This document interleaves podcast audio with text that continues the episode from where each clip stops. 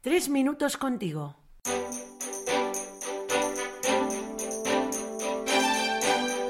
Muy buenas, soy Luis, seminarista, y es una alegría grande compartir tres minutos contigo. En esta ocasión nos acercamos a la Semana Santa y queríamos hablar del dolor, del sufrimiento. Nos acompaña Samuel Gutiérrez, periodista, sacerdote y muy buen amigo. Samuel, por la cruz a la luz, muy buenas. Muy buenas, Luis, tú siempre poniéndonos en jaque.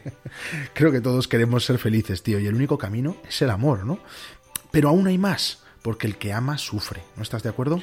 Muy de acuerdo, Luis, porque el amor del que hablamos no es el amor de Hollywood, todo el pintadito de color de rosa, sino el amor que es entrega, que es servicio, que es disponibilidad, un amor que nos saca de nosotros mismos y que por eso implica también dolor y hasta muerte. Diría que además Precisamente por ello hablamos de un dolor con sentido. Vamos en búsqueda de un sentido del sufrimiento, si bien es cierto que este problema del malo del dolor ha traído unos cuantos dolores de cabeza a los grandes pensadores de nuestra historia. Pues normal, porque es el gran misterio que nos sobrepasa, a caballo entre lo humano y lo divino. Ponerle palabras es un atrevimiento, pero no está de más intentarlo. ¿Cuántas veces, si no Luis, el dolor y el sufrimiento han sido puerta abierta para la experiencia de Dios? Y que lo diga, C.S. Lewis tiene un gran libro sobre este tema, El problema del dolor, en que dice que Dios nos susurra en nuestros placeres, nos habla en nuestra conciencia, pero nos grita en nuestros dolores. Es su megáfono para despertar un mundo sordo, dice el británico. El dolor pone a menudo de manifiesto nuestra fragilidad y nuestra miseria, nos pone en verdad ante nosotros mismos y ante el otro.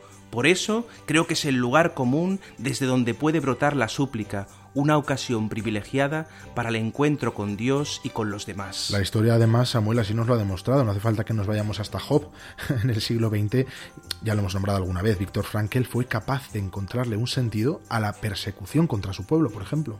Y sin irnos tan lejos, la experiencia cotidiana nos demuestra también que tantas veces el dolor nos hace más humanos, más compasivos.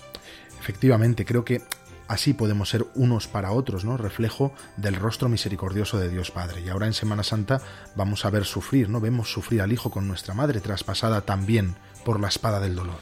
Para rescatar al esclavo, ha entregado al Hijo, dice el pregón pascual, porque en el dolor de Cristo se expresa su mayor amor Nadie tiene amor más grande que el que da la vida por sus amigos.